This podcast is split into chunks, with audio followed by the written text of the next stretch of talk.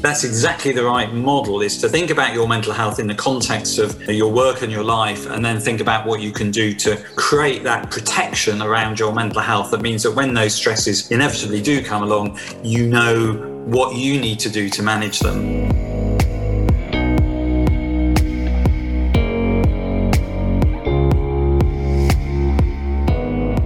In infrastructure, whether it's in a financial, a legal, or a technical role, can be enormously demanding. We work under tight deadlines, we deal with complex problems. There's no question that the pressure of the work that we do can have an adverse effect on our mental health. In recognition of World Mental Health Day, we're doing something a little different in this episode of the project. We're sharing with you a conversation between Nick Chism, who's chair of the IPFA, and Paul Farmer, who's CEO of Mind, the UK's leading mental health charity. Really grateful to the IPFA for allowing us to share this conversation with you. IPFA is the leading association for infrastructure and energy professionals worldwide.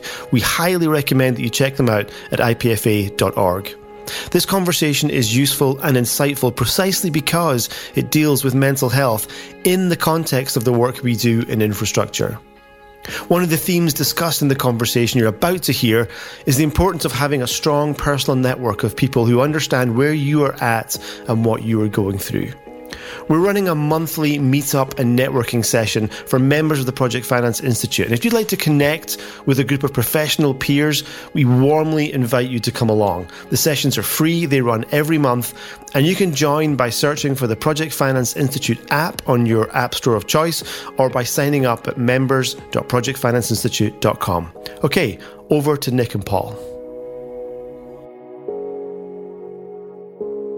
Today, we're talking about the very topical issue of mental health, an issue that uh, I was struck reading earlier this week an article that said that uh, nearly 70% of lawyers have reported um, experiencing mental health issues over the last 12 months. So it's an issue we should all be talking about.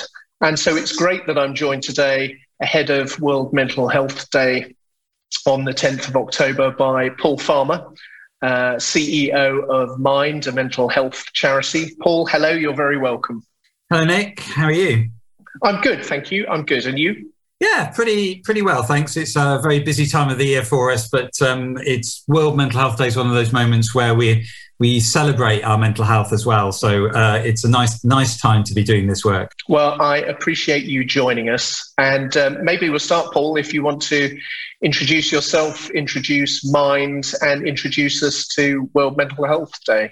Yeah, thanks. Um, so, uh, Mind is a UK based uh, mental health charity uh, providing help and support to around about half a million people every year. Uh, we campaign for uh, sort of better care and support for people with mental health problems, but we also provide direct help and support through our information services and our network of over 100 local minds um, across across the UK. Um, and we also are part of a wider network of voluntary organisations um, across the world that support support people with mental health problems. And our very simple uh, long term vision is that everyone with a mental health problem should get the support and respect that they deserve. Um, so, uh, as, as probably Britain's leading mental health charity, we play a big role in looking forward to supporting the uh, the conversations about World Mental Health Day.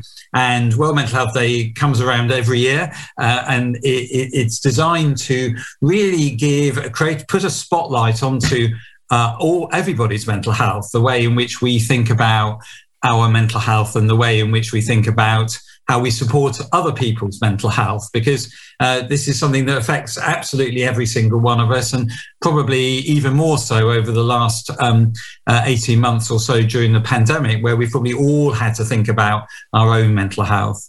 And what's the theme of World Mental Health Day this year, Paul?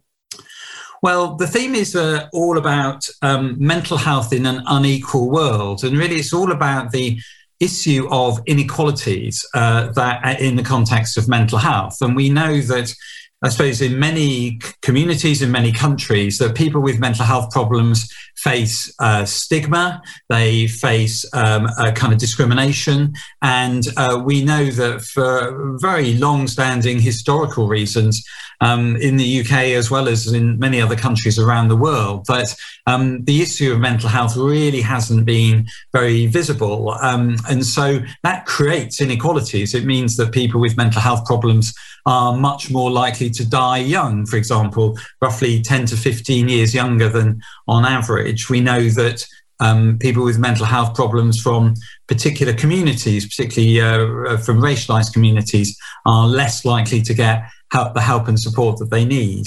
Um, and we also know that, of course, in the very tragic area of suicide that 75% of people who take their own lives in the UK are men. So there are a whole range of different inequalities uh, that, that, that, that, we want to shine a light on so that we make sure that when we're thinking about mental, our mental health, we're really truly thinking about everyone's mental health, um, uh, in particular, those people who maybe um, find it harder to get help and support, or indeed maybe find it harder to speak out.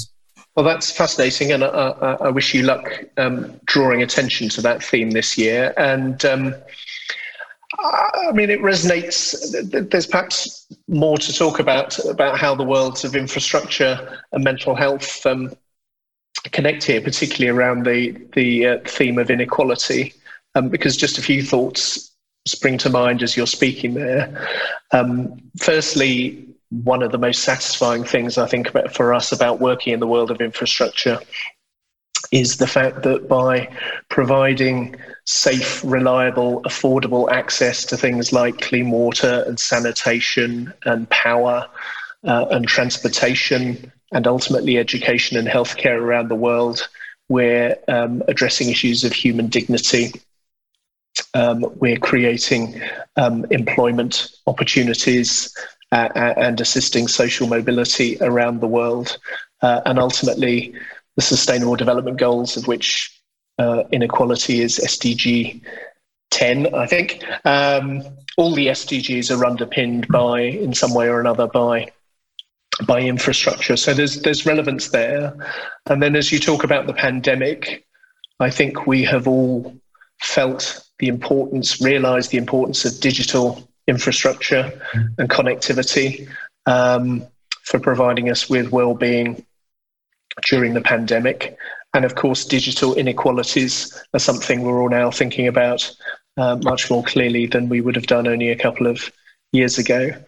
Uh, and the final thought, and I think again the pandemic has shone a light on this, are issues around design of infrastructure, particularly around urban design, as we think more about green spaces within cities, um, the feeling of community that we have, um, issues of security and safety within our community, um, and overall health and well-being, and its relationship to infrastructure. So I think there's a variety of ways there in which um, the work that we do um, is relevant to people's mental well-being and that's perhaps a, a topic that we won't go into any further today but is worth us as a community reflecting on um, a bit deeper. I don't know if that um, resonates with you paul.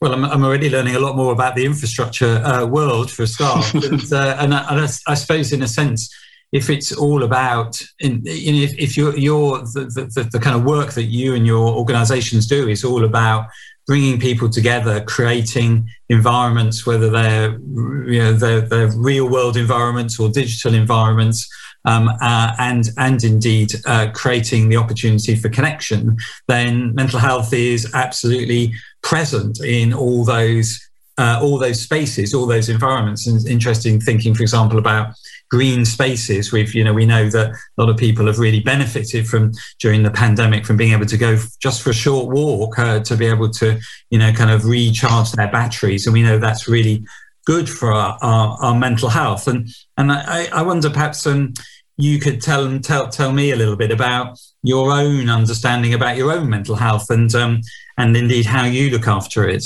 So I guess I've thought um, consciously about mental health as well as my physical health for about the last 20 years. And um, like many of the people watching this video, um, uh, yeah, I've had jobs that have demanded uh, long hours, um, quite a bit of um, travel, being away from the family, and so on. Uh, and so you have to make an effort to um, stay physically and also mentally fit. And the things I found useful over the years are you referred to green spaces, making time every day, particularly at the start of the day. Um, for exercise of some sort, whether that's a walk or a trip to the um, gym, uh, focusing on your um, sleep, trying to get a good night's um, sleep, and generally a warning sign to me that I'm stressed is when I'm not getting a good night's um, sleep. Um, I find uh, mindfulness exercises, which I'm sure I do wrongly, but um, nevertheless, I find them uh, a useful way to uh, relax. And actually, things like that become more important when uh, you're feeling stressed rather than a sort of an optional thing you can put to um, one side. Um, ultimately, of course, relationships with friends and family and colleagues are important. Um, uh, and also, specifically, I found useful having a support group of people I know in similar roles to myself, and over the years, many times uh, have been struck by the value of a conversation with a group of like minded people who are saying, I'm going through exactly the same um, thing as you. And that's often um, very reassuring. Um, and then the last thing that springs to mind is uh, I, am borderline obsessive about um, organizing myself and making lists and um, uh, getting stuff out of my head and onto paper so the um, so that my my mind isn't too cluttered while I'm trying to focus on things. So um, yeah, in answer to your question, um, mental health feels like a, a dial rather than an on-off switch. Um, it's something to be conscious of uh, and managed and I think we all just pick up techniques over the years for uh, for controlling it. Does that make Does that make sense? Is that is that a is that a good way of thinking about one's mental health? Yeah, I, th- I think I think it's a really good one, and you know, thank you for you know being honest about the fact that you know the kind of job that you and many other people do puts uh, big pressure onto people, and recognizing mm-hmm. um, recognizing both the fact that that is know, likely to happen. It's just it's a, it's an almost an inevitability. However good you are at controlling or managing your job, but recognizing that that might happen is a really important step to take. And then and then in turn having your own particular sort of set list of uh, activities that you know help counterbalance that that that feeling of stress or potentially being overwhelmed is really is a, is a really good way of thinking about it. And we quite often ask people, uh, in the work we do in workplaces, just to you know just to take a couple of minutes to write down three or four uh, things that they do to look, look after and maintain their mental health. And a number of the things you mentioned often come up. It's uh, for some people, it's physical activity. For some people, it's physical inactivity. Things like mindfulness or yoga. Hmm. Um, for some people, it's uh, it, it's about connecting with friends. For other people, it's about having a, a pastime or a hobby that completely immerses yourself and means you escape from the world of social media or whatever, or whatever, uh, or indeed the tyranny of your emails. So, so I think I think that's exactly the right model: is to think about think about your mental health in the context of you know your work and your life, and then think about what you can do to to um, create that protection around your mental health that means that when those stresses inevitably do come along, you know what you need to do to manage them. Yeah. Don't even get me started on the tyranny of emails. That's we'll end up making a whole podcast series um, if we're not careful. Um, you, you, must be gratified as well, Paul, that um, not only are, are, we talking about mental health more, but employers are taking it more seriously um, as well. And um, I imagine most of the organizations that are tuned into this um, uh, video have some sort of system of support or are giving it serious thought.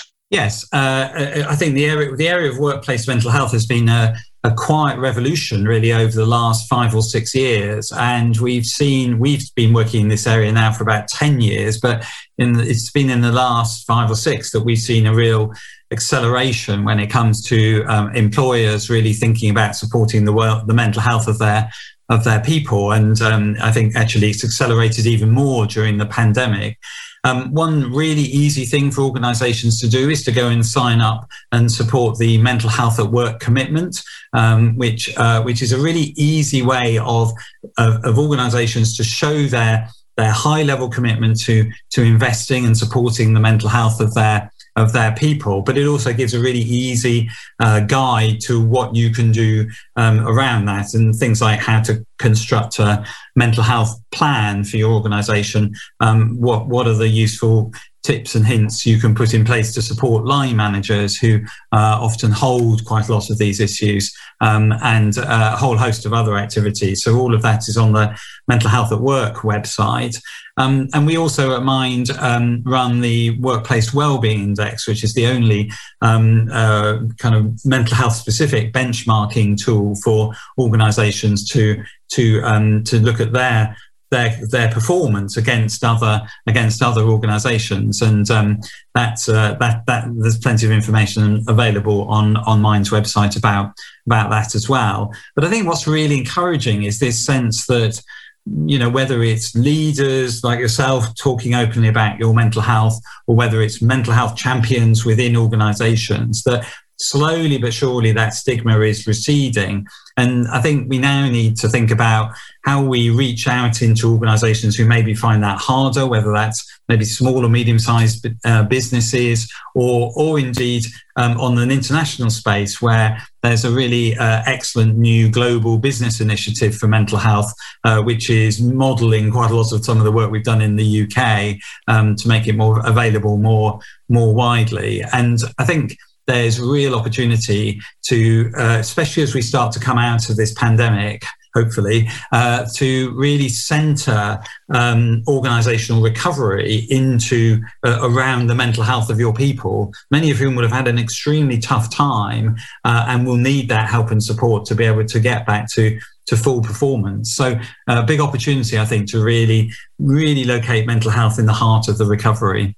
Mm. Um, fantastic and, and some useful guidance you've given there to employers thinking about mental health. And we'll make a point of posting links and resources at the end of this video and on our on our website. Um, and to the stigma point, as you're talking, I mean, it just strikes me as crazy that you know I'm happy to talk to people if I've got a bad back. I'm happy to tell people all about that. Um, why shouldn't I equally be happy to talk about if I've got an issue weighing heavily on my on my mind? So I'm glad that stigma is um, gradually disappearing. Before we wrap up, Paul, uh, and thank you again for your time today. Um, just for anyone who's listening who's got more serious concerns about their mental health issues and perhaps doesn't have that support network at work. Um, a quick word on any advice you would have to people seeking support in that sort of situation. Sure. So, three very simple actions, really. First of all, find a friend or a family member who you trust and talk. Uh, find the quiet space to be able to do that really openly uh, about how you're feeling. Please don't suffer in silence. Um, secondly, if you need access to information and support, please do go visit the Mind website and other, and we can connect you to other organisations in, in, in, around the world in terms of accessing information and support for your mental health. So you, because people are often a bit worried about what might be happening to them. And then thirdly, please do seek professional support if you're if you really feel as though your mental health is deteriorating. Um, primary care and secondary care services, you know, do provide excellent help and support to people, um, and services are open a whole wide range. Of, of services available through through different routes, but please, you know, the, my most important message is please don't bottle it up. Please don't suffer in silence. Reach out and seek help and support, and, and you will find it. And I think those simple steps can seem quite difficult to take when you're in that sort of situation. Even just opening up to someone can be can be hard. So thank you for thank you for that advice. Um, well, Paul, thank you very much um, for your time today. Um, thank you, everyone, for listening. And as I say, um, we will post links and resources um, at the end of the video and on the website. Uh, and you can find more episodes of this series on the Knowledge Hub at um, IPFA. Paul, thank you. Wish you well with your work and with World Mental Health Day on Sunday. Thanks for your time. Thanks very much, Nick. I really enjoyed the conversation.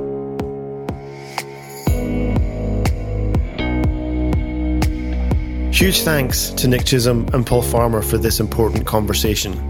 Special thanks also for this episode to Daisy Brooker and Madeline Lowe of the IPFA. This episode was edited and mixed by Bren Russell. I'm Kenny Whitelaw Jones, and this is The Project. Thanks for listening.